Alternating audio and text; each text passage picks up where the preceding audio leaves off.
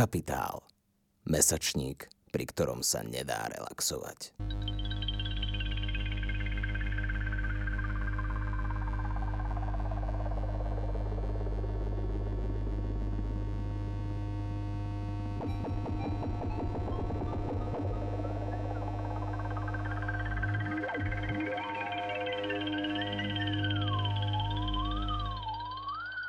Ja vás všetkých vítam a vítam samozrejme našu um, hostku a hostia Kláru Prešnajderovú a Martina Makaru, ktorí obidvaja prispeli do uh, junového čísla textami o, v Klárinom prípade um, Novej Bratislave a v Martinovom prípade o Eduardovi Urksovi a jeho úlohe uh, v časopise DAO.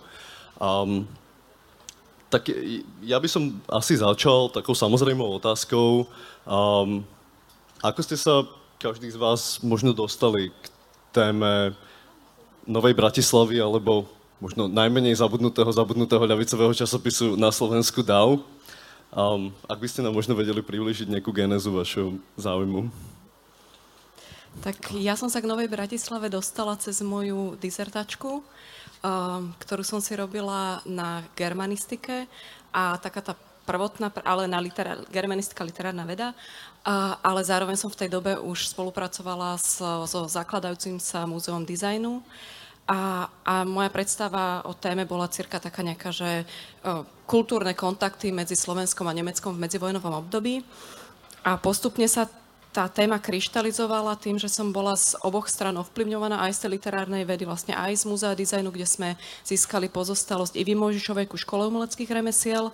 A, a ako taký ten dokonalý prienik, o ktorom som najprv nebola až tak presvedčená, až kým som si nezačala zisťovať všetko, celé to podhubie som nezačala spoznávať v rámci Bratislavy, ale potom aj v rámci celej Európy, tak mi tam jednoducho vyskočila Nová Bratislava ako časopis neskutočne fascinu, mňa fascinujúci a, a naozaj zabudnutý. V mojom prípade to bolo uh, podobne na akademickej pôde.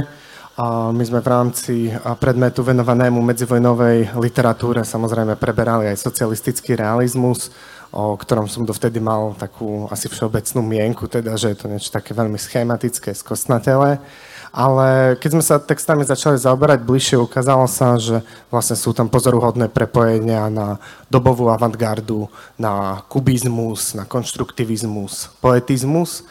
No a napriek tomu teda, že DAO nie je celkom zabudnutým časopisom, myslím, že môže byť e, znovu objaveným, pretože má e, status e, ako veľká časť slovenskej literárnej klasiky, teda vieme, že existuje, ale málo kto vie, čo je jeho obsahom a vlastne málo kto sa k nemu dostal.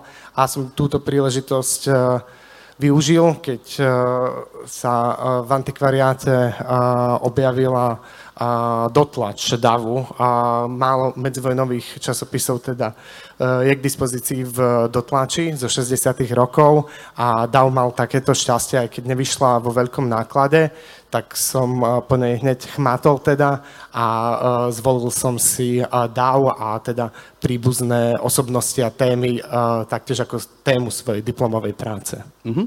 A možno, ak by ste vedeli vlastne priblížiť, že čo to bola Nová Bratislava, um, kedy vychádzala, čo bolo jej, jej grom? Tak Nová Bratislava vychádzala naozaj len veľmi krátko. Vyšli iba 4 čísla na prelom rokov 1931-32. A na, zaujímavý je najmä kolektív ľudí, ktorí sa okolo nej vlastne redak, redakčný tím, ktorý sa okolo nej poskladal. Um, Vydavateľom bol Antonín Hožejš, opäť meno, ktoré je uh, zabudnuté, väčšinou neznáme. Uh, a ak známe, tak skôr v uh, hudobnej vede a v rámci tej výtvar, výtvarného umenia, alebo teda v rámci umeleckého priemyslu menej. Um, ale bol veľmi dôležitý človek uh, v medzivojnovom období.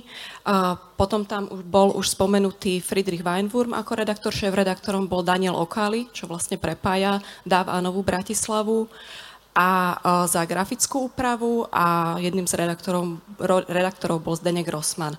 Tiež vy, vynikajúci uh, typograf, vynikajúc, úplne ako vynikajúca osobnosť medzivojnovej avantgardnej typografie a uh-huh. grafického dizajnu. Uh-huh. A Martin, keby si mohol popísať DAO kedy vychádzal Dal o, síce tú periodicitu mal a aj množstvo vydaní a, štedrejšie v porovnaní s Novou Bratislavou, ale taktiež to mal zložité.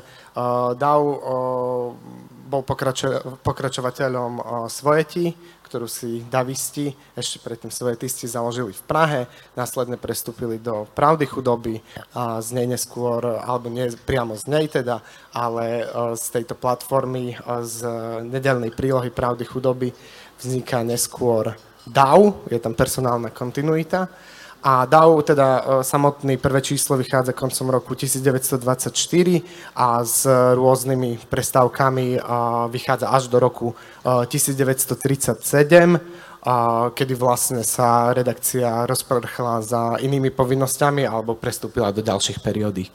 Uh-huh, ďakujem.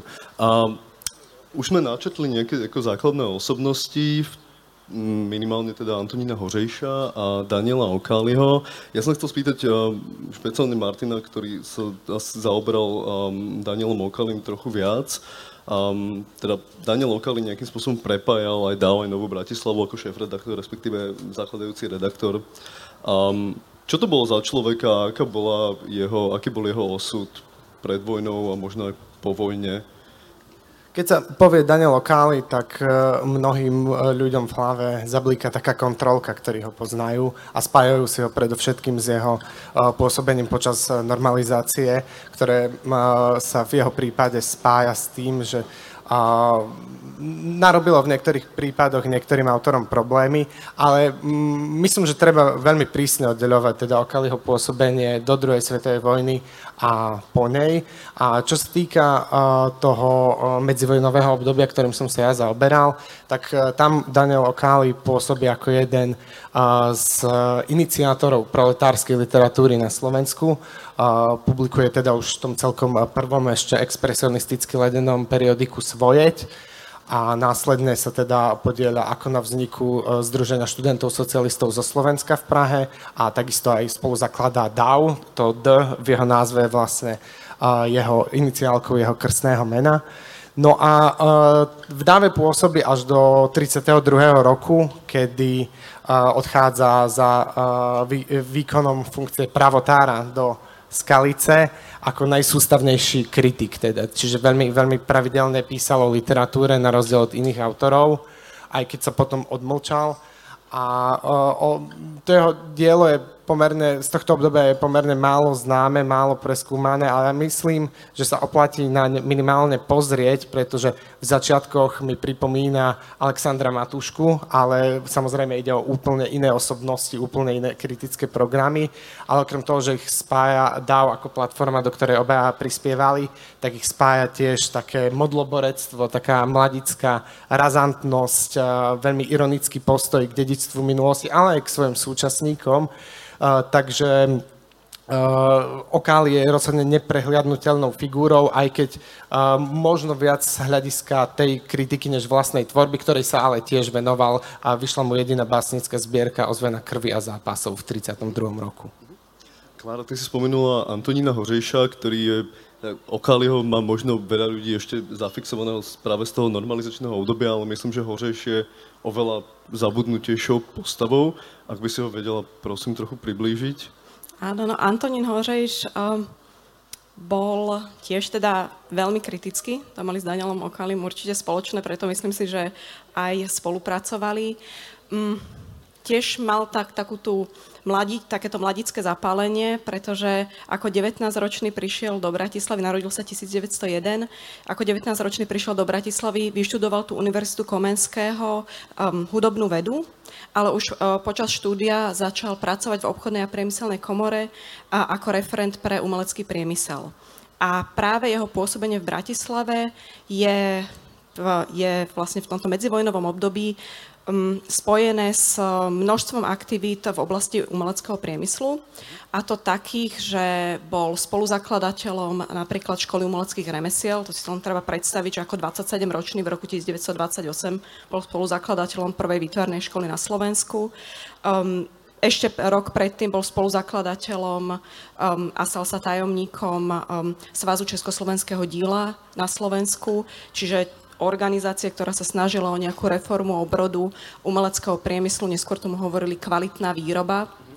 Um, vydával, um, učil na školu umeleckých remesiel, uh, vydával teda časopisy. Jedným z nich bola uh, Nová Bratislava, ale ešte predtým v roku 29 um, sa stal šéf-redaktorom uh, časopisu Slovenská grafia, tiež nesmierne zaujímavého časopisu, ktorý, uh, v ktorom tiež spolupracoval s davistami, tam napríklad Vladimír Klementis prispieval a jedným z, z z veľmi, veľmi aktívnych redaktorov bol Jozef Rybák, ktorý vlastne tiež s davistami bol, nebol síce z tých, z tých zakladajúcich redaktorov, ale predsa len bol.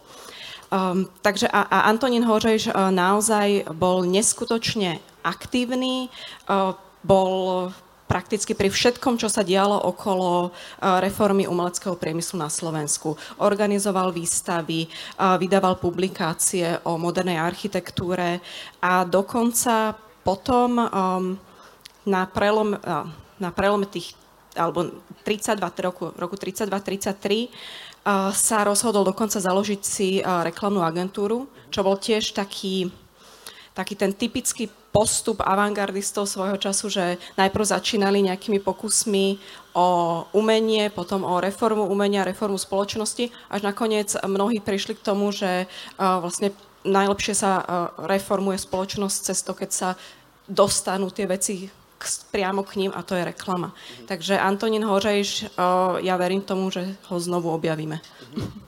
Um, keď si človek vlastne, keď sa človek pozrie prvýkrát na Novú Bratislavu, ako aj nadal a na ich teda minimálne titulné stránky, uh, tak to, čo je úplne markantné, je ako uh, veľký dôraz na, na vizuálnu stránku na estetický rozmer um, toho časopisu. Takže by som sa možno vás obidvoch spýtal, že um, aké dôležité bolo pre Novú Bratislavu aj predav, prepojenie vizuálneho umenia a literatúry, a kritiky, akoby táto, táto kombinácia textu um, a vizuálu, možno či to nejak zapadalo um, do obrazu, aký mali doboví intelektuáli o tom, ako má umenie vyzerať, ako má vyzerať ako intelektuálna práca. Takže Klára, chceš začať? Hej, no, ale u mňa to bude nadlhšie. Lebo to, pri, pri Novej Bratislave to bolo absolútne kľúčové. Uh-huh. Uh, možno by som ešte um, upresnila to, že ty, keď ty hovoríš o literatúre, ono DAV a Nová Bratislava boli diametrálne odlišné časopisy v tom, že Novú Bratislavu možno nazvať... Uh, no, na prvý pohľad uh, umeleckým časopisom alebo časopisom o architektúre, na druhý pohľad to tak nie je. On sám Hořejš ju nazýval obrázkový časopis, čo už samo o sebe veľmi veľa hovorí. Hovorí to napríklad aj o tom, že mal snahu obsiahnuť akoby všetky oblasti, spoloč, ktoré sa týkajú spoloč, spoločen, spoločnosti. Mm, a tým, že to bol mimori, veľmi lavicovo zameraný časopis, ktorý sa snažil poukazovať na problémy e, spoločenské, tak bol zameraný na architektúru, keďže, e, keďže vlastne katastrofálna bytová situácia bola jedným z obrovských problémov tej doby. Ale vrátim sa teda k tomu, k tomu k tej vizuálnej stránke. Nová Bratislava ponúkala to také prepojenie medzi obsahom a vizuálom, vizuálom a obsahom. Totižto ona naozaj propagovala ten nový svet, volala sa Nová Bratislava, časopis, um, mesačník uh, Nového Slovenska. A um, pre uh, časopisy tohto typu uh, bol, bola vlastne vizuálna stránka, teda rovnako dôležitá ako obsahová, totižto um, svojou vizuálnou stránkou reagovali uh, na na reformu, ktorá sa udiala v oblasti grafického dizajnu, alebo teda v oblasti um, užitkovej grafiky, kedy sa táto začala meniť na grafický dizajn. Hovoríme teda o novej typografii. A, a tá mala byť akoby, tá bola rovnako jedným zo znakov moderného časopisu, ako aj jeho obsahová stránka. A um, na to, aby uh, vznikol vlastne časopis, ktorý úplne bravúrne um, používal novú typografiu, tak na to si nemohol vybrať hořeč nikoho lepšieho ako Zdeňka Rosmana. A uh, pokiaľ hovoríme o, alebo hovorím o tom, že, um, že teda moderný časopis, čo to bol, čo znamená to, tá nová typografia, tak samozrejme je to odklon od ornamentu, je to odklon od zalamovania na stredovú os, je to masívny, um, masívne používanie fotografie, um, je práca, práca vlastne s bielou plochou papiera, že vlastne s obrovskými kontrastmi, kde sa využíva biela plocha papiera, kde sa využíva čerň vlastne tlačiarenská a potom sa k tomu pridáva ešte jedna kontrastná farba a tým vznikne ten taký ten, ten najúdernejší kontrast, ktorý okamžite udrie do očí, keďže vlastne základnou myšlienkou novou, novej typografie bolo to, že čitateľ má prísť k informácii čo najrychlejšie. Čiže je to aj využívanie rôznych znakov eh, na upriamenie pozornosti čitateľa. Či už je to eh, šípka, počiarknutie, krúžok, alebo dokonca niečo, čo, čo chceme mimoriadne vyzdvihnúť, môže byť napríklad v diagonále. Čiže napríklad prvé číslo Novej Bratislavy má zrovna svoj názov v diagonále. Um, takže to a, a ešte jedna vec, ktorá je tam veľmi dôležitá, ktorá možno na prvý pohľad tak neudrie, alebo je pre nás dnes úplne samozrejmá a to je uh, formát A4. V, tej čase, v, to, v tom čase uh, obrovská téma, uh, potreba normovať formáty, pretože jednoducho je to medzinárodný trend, je to niečo, čo nás všetkých spojí. Čiže Nová Bratislava má dokonca na boku malinkým napísané, že je teda formát A, A4. Takže to bolo úplne kľúčové, proste povedať, že je to až... Uh-huh. A, ako, ako na tom bol DAO, pretože, a, pretože pardon, a, keď Klára hovorí o, o tej akoby dominancii farby, tak to je napríklad niečo, čo charakterizuje obalky DAVu. A, ten, ten kontrast medzi čierno-bielou a, a červenou napríklad. A samozrejme do DAVu, takisto ako do Novej Bratislavy prispievali ľudia ako Galanda. Um, ako, aká bola tá situácia v DAVE?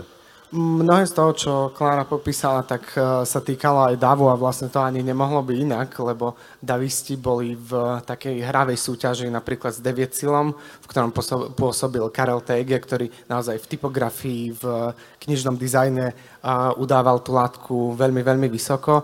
A uh, myslím, že Davisti boli za svoj časopis uh, veľmi radi práve z tohto dôvodu, že sa mohli aj vizuálne realizovať uh, v spolupráci teda so spriaznenými výtvarníkmi, pretože uh, dokým pôsobili teda na, uh, v Pravde, v tej nedelnej prílohe pra, uh, Proletárska nedeľa, tak uh, bol to len jeden list papiera, a tým pádom sa ho snažili maximálne naplniť textom, teda, čiže to bolo to prioritné. Ako náhle dostali k dispozícii, alebo si ho vytvorili, uh, vlastný uh, štvrťročník, neskôr mesačník, keď ak sa tá periodicita vyvíjala, tak samozrejme chceli, aby pôsobil zaujímavo, aby, aby pútal a je to uh, evidentné už v prvom čísle, ktoré je uvedené uh, taktiež diagonálou, výrazným červeným výkričníkom. Čiže v porovnaní so súdobými literárnymi časopismi to bolo naozaj veľmi svieže, inovatívne a týka sa to aj vnútorného obsahu samozrejme a stierania hraníc medzi jednotlivými umeleckými druhmi. Preto Andrej Sirácky, keď uvádza v, na dvojstrane, teda myslím, že je to dokonca rozložené na viacerých stranách, svoju, svoje básnické pásmo Vlajka na Himaláji, tak funguje čiastočne ako kaligram, teda využíva používajú sa rôzne druhy e, písma a je to pôžitok. E, človek sa do toho ani nemusí začítať a stačí sa pozerať.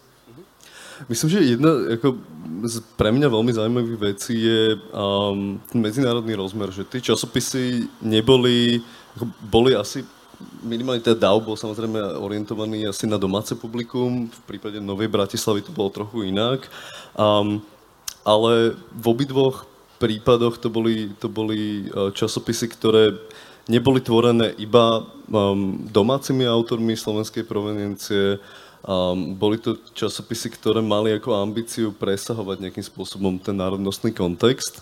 Um, teda keď sa na nich človek pozerá, tak má dojem, že toto bolo možno veľmi dôležité asi pre ich tvorcov. Neviem, bolo to tak? No, pre tvorcov Novej Bratislavy to bolo absolútne kľúčové. Dokonca to um, povedal si to správne, že ona ani nebola úplne primárne určená pre nášho lokálneho čitateľa, ale bola určená do zahraničia.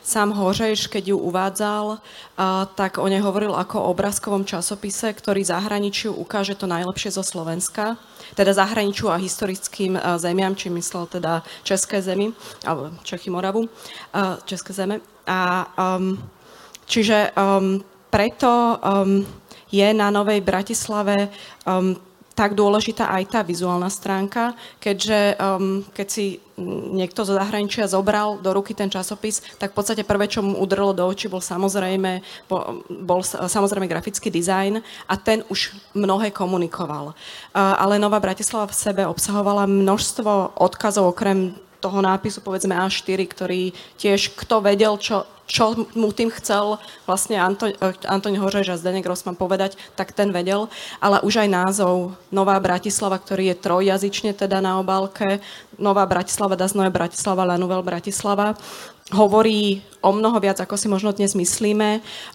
Totižto týmto názvom nadvezovali najmä na časopis Das Neue Frankfurt, čiže Nový Frankfurt, čo bol svojho času jeden z najvýznamnejších um, časopisov eh, medzivojnového obdobia, takých tých eh, neskoro avantgardných, eh, ktoré mali nesmierny dosah aj v zahraničí, ktoré, ktoré mnohé časopisy aj napodobňovali.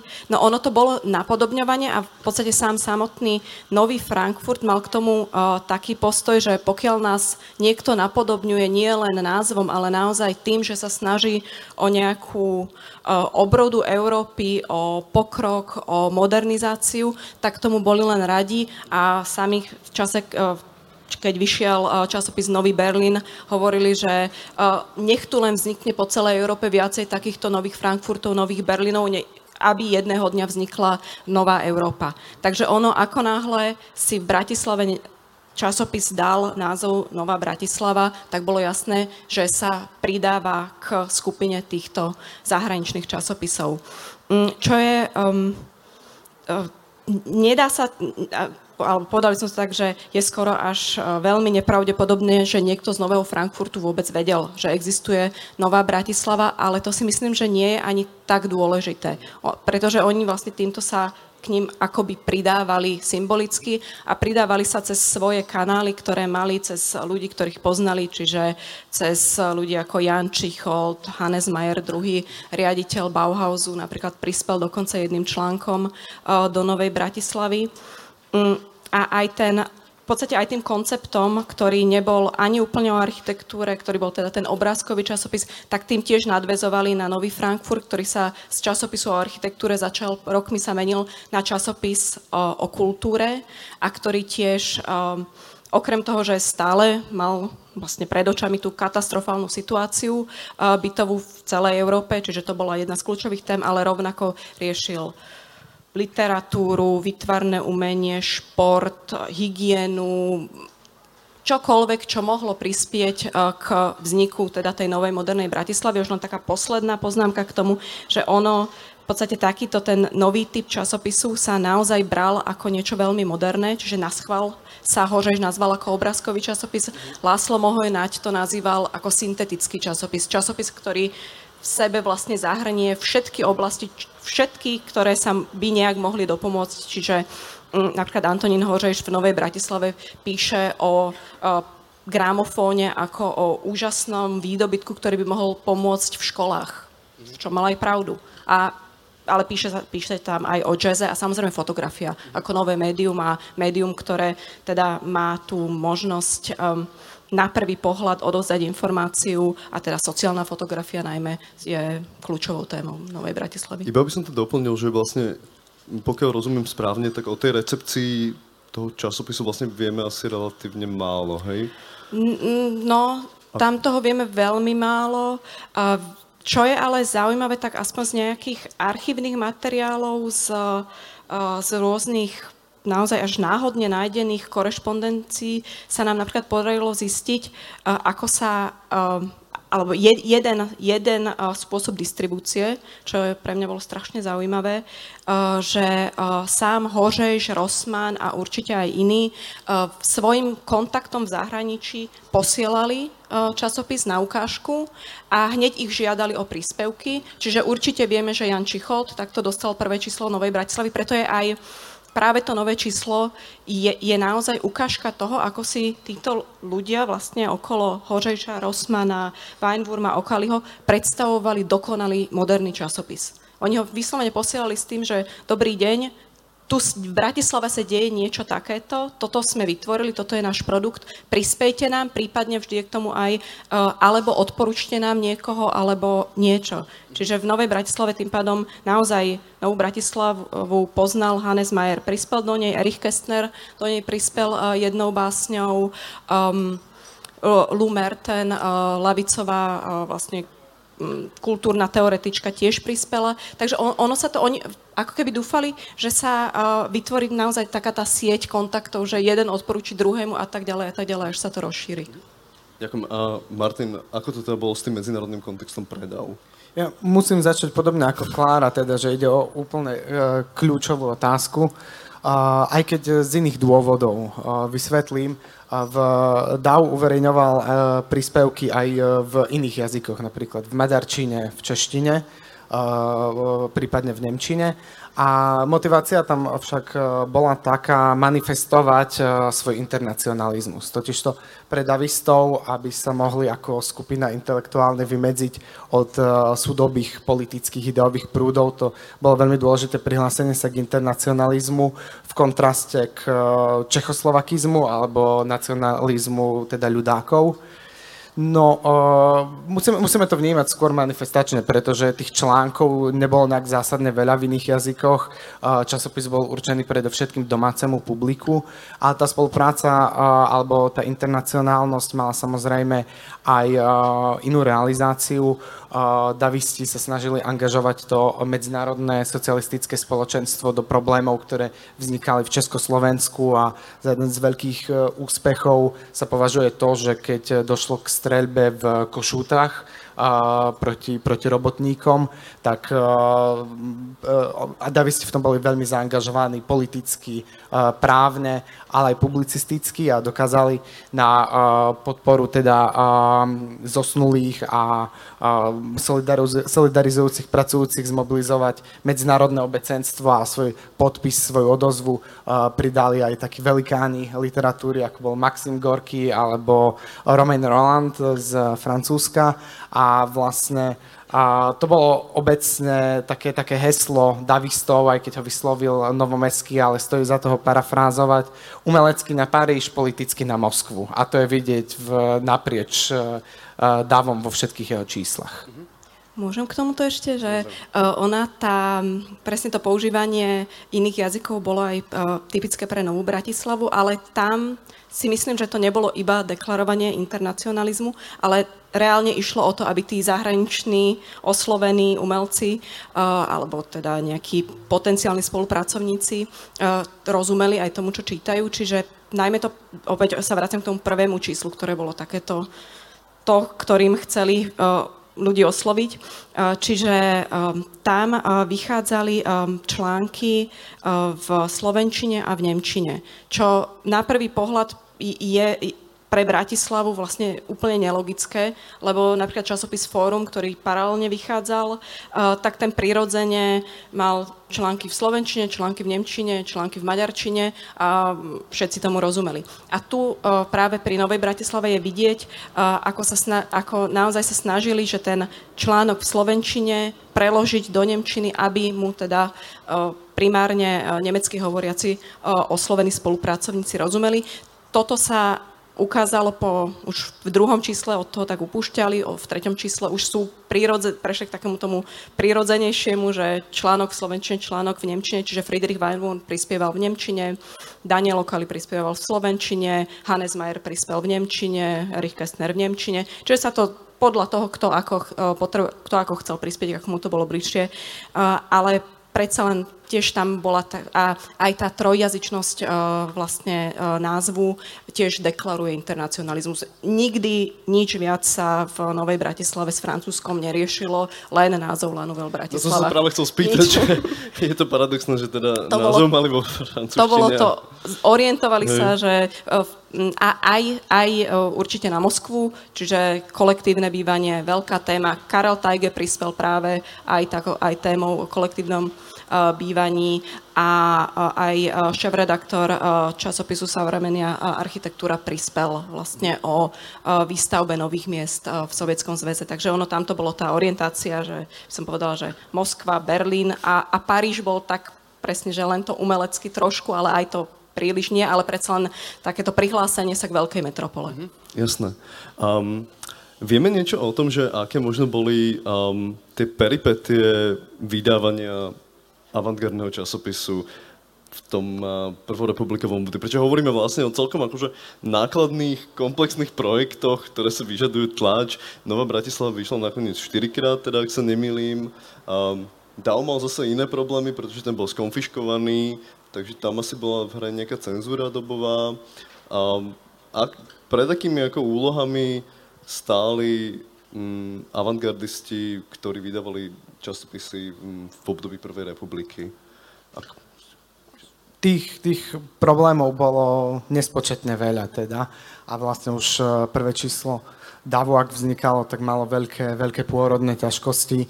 Daniel Okáli sa spočiatku obával ani nie tak o financie, ako o tvorivú potenciu davistov, ale to sa napokon ukázalo ako úplne bezpredmetné, pretože tí počas celého medzivojnového obdobia zaplňali svojimi príspevkami nielen stránky vlastného časopisu, aj mnohých, mnohých ďalších slovenských aj českých, dokonca aj e, sovietských. A a nakoniec sa ale predsa len ukázalo, že problémy boli aj finančného charakteru. Samozrejme, aby časopis mohol pravidelne vychádzať, je potrebné, sú, sú potrebné nejaké zdroje a tie spočiatku chýbali.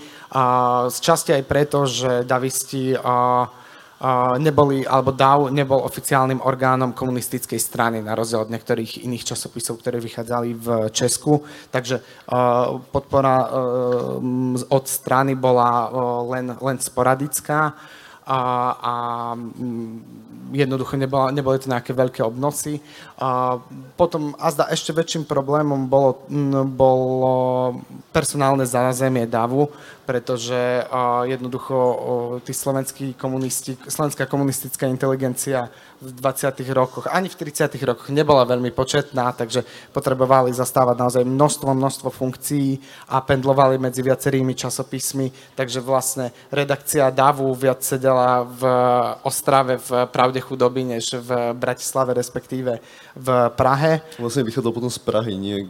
Áno, on, on viackrát e, menil miesto vydávania aj tlače, napokon teda, keď e, končil, myslím, že e, redakcia sídlila v Bratislave a tlačil sa v Prešove, takže tam bolo potrebné operatívne sa presúvať, aj kvôli zákonným postihom, lebo jednak boli voči komunistickej tlači všeobecne, voči davu často uplatňované um, paragrafy o, o buričstve a tí, redaktori uh, chránili svojich prispievateľov tým, že prispievateľia uh, prispievali teda pod uh, fiktívnymi menami a redaktori si potom museli odsedieť tie tresty za nich. A ďalší zákon, ktorý sa uh, dokázal veľmi, veľmi flexibilne uplatňovať, uh, bol zákon na ochranu republiky, takže pod vplyvom tohto zákona jednak e, DAO a, iná tlač e, vychádzal s e, mnohými bielými miestami. A myslím, že, že podľa, podľa nejakej štatistiky, ktorá sa svojho času robila, tak vyšlo len jedno alebo dve čísla, ktoré vyšli pôvodne, ako boli zadané do tlače a uh, teda už tú biednú personálnu uh, situáciu DAVu ešte viac obmedzovalo to, že uh, redaktori si jednoducho svoje tresty museli odsedieť vo väzení, boli to niekoľko nové tresty, oni to zvyčajne robili tak, že si počkali, až sa ich niekoľko nazbiera a išli si ich odsedieť naraz a uh, napokon napríklad Eduard Urk, z ktorého sme už spomínali, pre takýmto trestom uh, ušiel do Sovietskeho zväzu a vrátil sa až potom, keď mala byť vyhlásená pri príležitosti nových prezidentských volieb prezidentská amnestia. Konfiškácia asi nebola úplne problémom ako top elitného časopisu Nová Bratislava, ale zase tam si viem predstaviť, že mohli byť ako problémy s neštandardným formátom, finančným zázemím. Alebo to finančné zázemie, mm-hmm. by som to, tam by som vedela najväčší problém. Ten neštandardný formát, myslím si, že nebol problém. Mm-hmm. On v tej dobe inak naozaj bol neštandardný, aj keď v dnešnej dobe je štandardný, lebo k tomu sa len vrátim, lebo to, to je pre mňa úplne že mm, obľúbená taká uh, anekdotka, uh, ako keď Karel Tajge, veľký obhajca novej typografie všetkých uh, týchto mm, výdobytkov novej typografie, uh, musel obhajovať svoj časopis Red, že prečo nie je uh, vydávaný v formáte A4 a sa stiažoval teda, že, že nevie nájsť tlačiareň, ktorá by mu to vytlačila, tak v Bratislave tento problém nebol, pretože sme tu mali uh, tlačiareň Slovenská grafia, ktorá vlastne aj vydávala, na zač- úplne na začiatku som spomenula, že Hořeš bol šéf-redaktor aj časopisu Slovenská grafia a to bola veľmi progresívne zameraná tlačiareň, takže toto nebol problém. Myslím si ale, že finančný bol nesmierny a to už len kvôli tomu, že uh, Nová Bratislava sa zdá byť takým súkromným projektom Hořeša. Mm, moc toho o nej nevieme, um, nezachoval sa nejaký archív, alebo, ale napríklad redakcia sídlila u, priamo u neho doma, takže ráta sa, rátam s tým, že uh, asi uh, to bol taký jeho projekt. Um, nemali problém ani s eh, nejak, nebola to teda konfiškácia, ani cenzúra, eh, hoci Novou Bratislavou si Hořeš spravil množstvo nepriateľov sám od seba tým, aký bol kritický, tak a sa mu to aj zvyklo vypomstiť typu neskutočne sa navážal do mesta, ktoré mm, zlá politika, prečo staviame burzu, keď potrebujeme školy v otrasnom stave škol, školy, triedy a tak ďalej.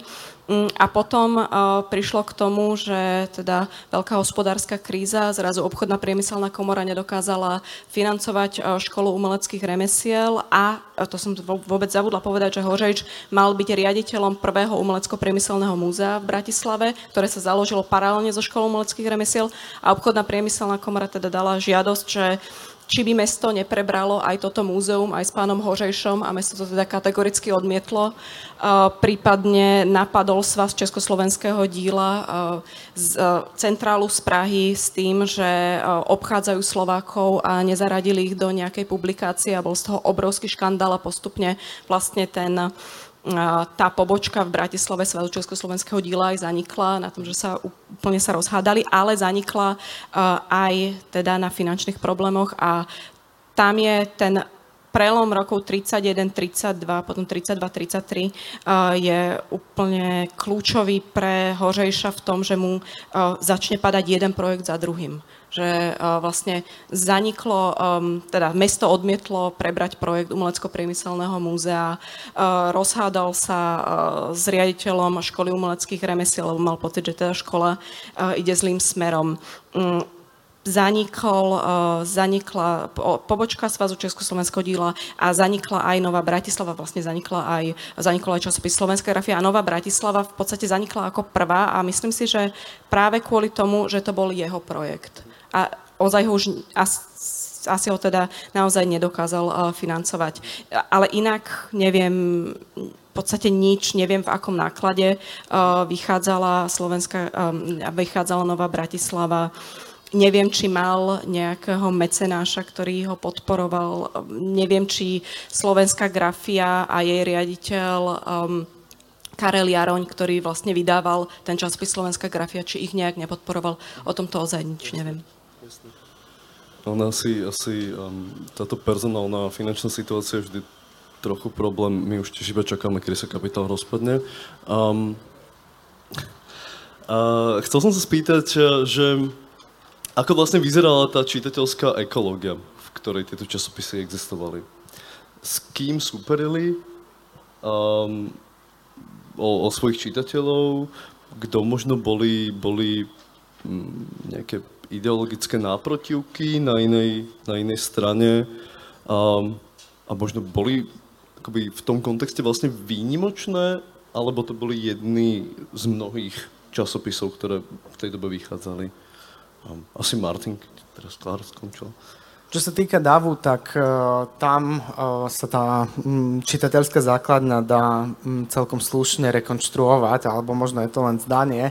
Vychádzam z toho, že Dau veľmi aktívne pobádal svojich čitateľov, aby mu zasielali svoje príspevky. Teda v tom medzivojnovom období, zvlášť na prelome 20. 30. rokov, komunistická tlač pracovala veľmi intenzívne s konceptom tzv. robdopov alebo roldopov, čo boli robotnícky a rolnícky dopisovatelia a bol tam aj pokus, za ktorým stál prioritne Vladimír Klementis s Danielom Okálim takýmto spôsobom pracujúce vrstvy zapájať aj do tvorby literatúry. Neukázalo sa to ako veľmi úspešné, ale uh, čo sa týka žurnalistiky, tam sa ten koncept celkom uchytil a najmä pravda sa uh, píšila tým, že má veľmi široké zázemie takýchto prispievateľov. No a tí uh, čitatelia Davu teda zasielali svoje rôzne pripomienky, postrehy, ktoré Dav uverejňoval v, tak, v takej forme, v akej ich dostal. Takže je možné si tam prečítať, kde mal Dav čitateľov a akej boli zhruba vzdálenostnej úrovne. Vo všeobecnosti ale treba povedať, že DAO nebol nejakou masovou záležitosťou, i keď by sa tomu určite vôbec uh, nebránil, uh, ako to vyplýva už z jeho názvu. Jednak pre niektorých čitateľov bol nákladný.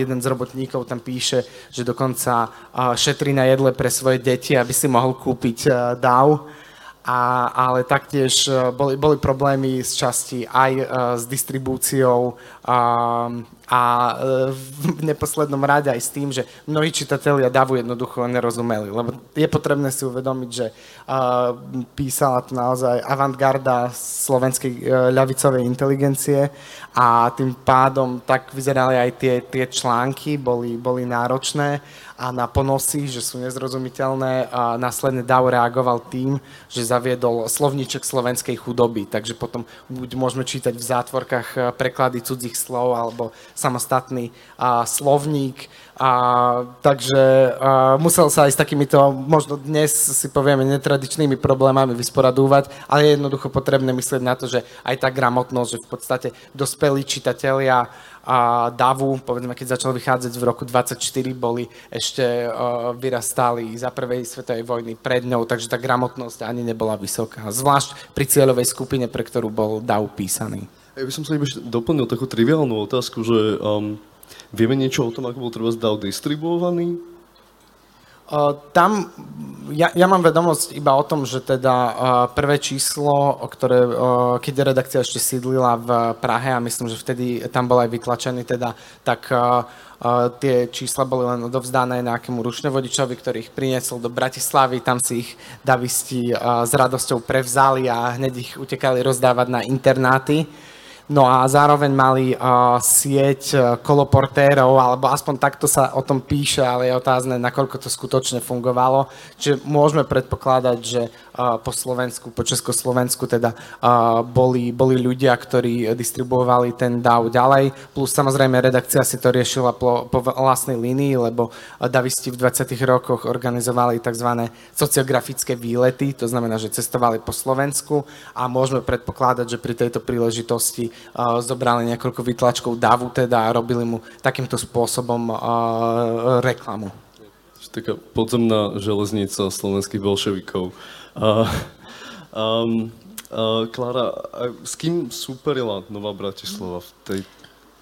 No, Nová Bratislava, uh, ak s niekým superila, tak to bol časopis Fórum, časopis Bratislavského umeleckého spolku, kde sa práve ukázalo to, že moderný um, časopis zameraný na architektúru, interiér a umenie vôbec nemusí byť v tejto dobe neúspešný. Že um, Nová Bratislava skôr tým svojim konceptom, svojim um, s takoutou aj neochotou nejak polaviť z tých e, nejakých svojich predstav, ako má ten časopis vyzerať. A, a vlastne aj tým, že sa primárne neobracala na publikum bratislavské, alebo teda slovenské, alebo československé, ale na zahraničie, um, tak si nevybudovala nejakú čitateľskú základňu. Alebo teda ako neviem o tom nič, že, ale pochybujem, že sa im niečo také podarilo. Časopis Fórum naproti tomu bol nesmierne úspešný. Uh, začal vychádzať tiež v roku 1931. Zo začiatku uh, nemal tak jasne definované moderné smerovanie ako Nová Bratislava. Pri Novej Bratislave je úplne zjavné, že presne vedeli, ako má vyzerať časopis, skupiny časopisov európskych, do ktorých sa chcú zaradiť a um, Fórum začal trošku konzervatívnejšie ale od druhého ročníka uh, má neskutočne um, kvalitný grafický dizajn, uh, veľmi moderné, mo, moderné zameranie o architektúre, modernom interiére, interiéri je tiež medzinárodne zameraný, ale obracia sa veľmi silne aj na Rakúsko, aj, na, a, aj sú tam aj e, príspevky o Maďarsku, alebo teda kultúre z Maďarska, ale najmä uh, prispievajú tam uh, práve tí bratislavskí alebo prešporskí architekti. Um, jedným takým spojovníkom medzi Novou Bratislavou a fórumom bol teda Friedrich Weinwurm, ktorý prispieval aj tam, aj tam, ktorý bol členom uh, Bratislavského kultúrneho spolku. Takže um, či boli vyslovene ako konkurencia s Novou Bratislavou, ťažko povedať. Určite sa rešpektovali. Mm, vo fórume vyšlo zo pár aspoň takých správ o tom, že začal vychádzať nový lavicovo orientovaný časopis, ale nejak vzlom, skutočne s tým, že kvalitní sú, sú za ním tí a tí ľudia s rešpektom. Uh, Nová Bratislava sa k iným časopisom nevyjadrovala. Um, ale uh, naozaj je tam vidieť ten na diametrálny rozdiel v tom osude, že uh, fórum si našiel čitateľa, bol úspešný uh, a vychádzal až do roku 1938. A to vlastne tak znie, ako keby Nová Bratislava ako došla na tú exkluzivitu svojho vlastného konceptu asi. Je to dosť možné. Ono to bol, uh, mám pocit, že až viacej taký uh, reklamný artikel, uh, veľ, silne elitársky, um, keď už dávne mal uh, dostatočnú čitateľskú základňu, tak ešte elitársky lavicový časopis, um, ešte, o, ešte o to menšiu. Um, takisto nemal nejakých lokálnych prispievateľov. Keď sa nad tým tak zamyslíme, tak tam uh, Laco Novomesky uh, publikoval básne v Novej Bratislave, ale a Friedrich Weinwurm bol taký, taký prepojník, ale inak tam prispieval Hořejš, Funke, ktorý bol tiež Čech, prispievali z, devi- z Deviecilu, okrem Tajgeho ešte zo pár ľudí. Takže ono to, ako by to ani sa veľmi neobracalo na bratislavského čitateľa. Ja mám z Novej Bratislavy skôr pocit, že je to v tomto ešte ten koncept tých um, avantgardných časopisov 20. rokov, kedy si istá skupina ľudí vytvárala časopis pre seba a on vlastne koloval v tejto skupine a ďalej sa už nedostal a tým pádom bolo aj uh, typické preň, že, že zanikol potom. Uh, samozrejme, keby sa Novej Bratislave podarilo to, to, o čo sa snažili, že by v podstate získali dostali by sa do nejakého medzinárodného povedomia a že by uh, získali takú popularitu ako Nový Frankfurt, uh, tak by to bol obrovský úspech, ale to, to, to bola utopia. Uh, ďakujem. Ja by som teda azda už položil poslednú takú všeobecnú otázku, keďže už nám dochádza čas. Um, tá je naozaj všeobecná. Ospravedlňujem sa. Um, ako by ste možno zhodnotili ten historický význam týchto dvoch časopisov? Boli v niečom ako produktívne, historicky priniesli nejakú, nejakú zmenu. Um, Ja teda zadav poviem, že uh, ten um, historický význam uh, je isté nemalý. Teda. A on, zhodnocovanie toho historického významu je samostatnou históriou, teda tie, boli tam peripetie v 50. rokoch, kedy zároveň sa podceňoval ten vplyv na uh, to ľavicové hnutia a veľmi sa preceňoval teda, až tí davisti boli vyhnaní do tábora nejakých, nejakých nacionalistov, teda, čo pre nich malo aj, aj uh, veľmi, veľmi závažné dôsledky. Ale Uh, ja myslím, že môžeme uvažovať o tom historickom význame v niekoľkých rovinách. Teda určite veľmi výrazný antitradicionalizmus, teda, takže tí davisti nastupujú v 20. rokoch ako obrazoborci a pokračujú takto aj v 30. rokoch, aj keď tam sa to už mení, ale ešte v 30. rokoch píše Novomestský vydáva brožúru a slovenský národ, kde je veľmi kritický napríklad voči Štúrovcom, teda obvinuje ich z reakcionárstva a, a padajú tam tak závažné obvinenia, že dnes, dnes si to vieme ťažko predstaviť, že by niekto takto sa obul do Štúrovcov. A, čiže to je jedna stránka davu, potom následné etablovanie a, nových poetík, teda a, v dave vychádz, vychádzajú a, expresionistické a beletristické príspevky. Taktiež e, môžeme tam pozorovať e, prvky poetizmu, rozbieha sa tam neskôr diskusia o surrealizme alebo nadrealizme, kedy tam prispieva Záviš Kalandra veľmi vý, vý, významným teoretickým článkom. Môžeme rozprávať o význame davu z hľadiska politického, teda kedy sa angažoval v rôznych štrajkoch, ako boli Košúty, ako bola Červená skala a mnohé, mnohé ďalšie.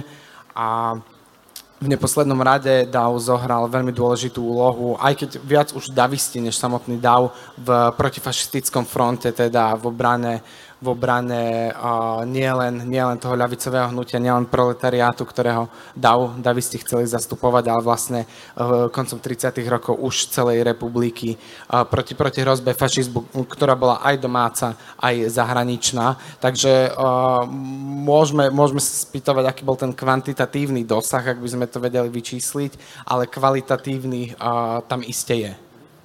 Klára, dá sa povedať, že časopis, ktorý vyšiel 4 krát v priebehu 5 mesiacov, má nejaký rozoznateľný historický význam?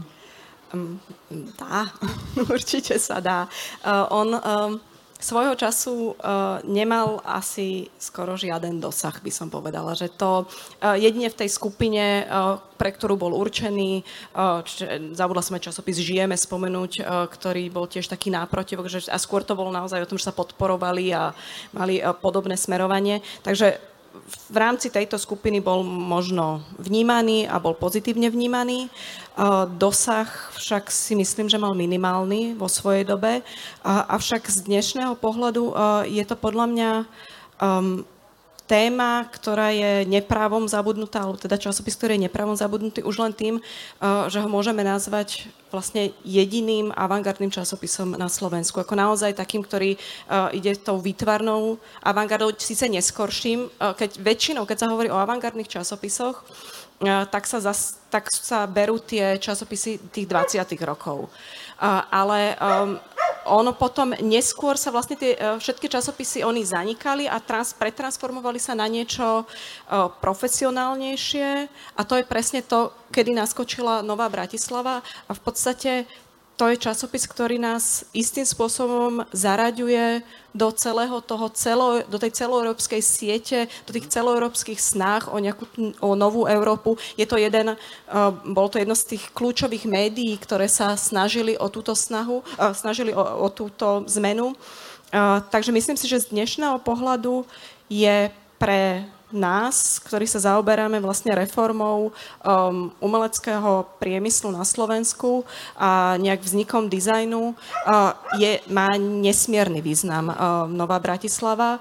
Uh, a myslím, že aj z medzinárodného hľadiska ona je zaujímavá. Je zaujímavá presne uh, možno aj tou takým, ako to nazvať, ono podobná bola aj školou umeleckých remesiel a mnoho iných uh, projektov, ktoré na Slovensku vznikli, že na zelenej lúke, kde vlastne nič nebolo v 20 rokoch, nič nebolo, teraz to, to som uh, povedala zle, ale uh, nebola tu povedzme skupina avantgardná ako v Prahe 9 síl, ktorá si prechádzala, najprv mala, neviem, zborníky, almanachy, potom bol red a tak ďalej, tak tu v 31.